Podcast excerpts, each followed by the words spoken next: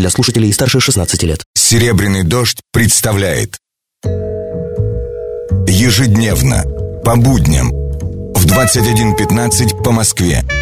Специальный проект Николая Сванидзе «Тема дня за 60 секунд». Здравствуйте, это Николай Сванидзе. Левада-центр опубликовал опрос. Граждане очень уважительно относятся к празднику 9 мая.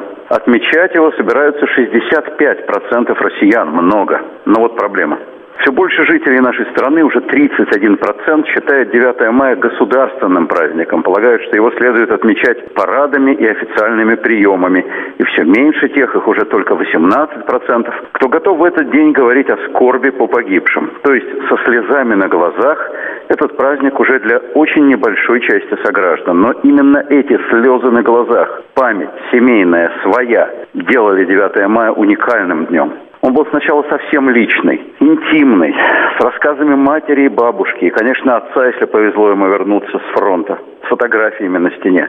Почти 20 лет праздник был под запретом, Сталин его запретил. Брежнев этот день внес в число красных, и он снова стал самым почитаемым и на государственном уровне, и на личном.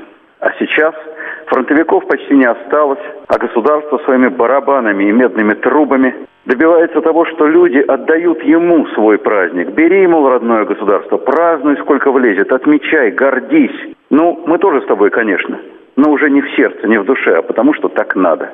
А всего-то их 9 мая до Новый год. С вами был Николай Сванидзе. Всего доброго.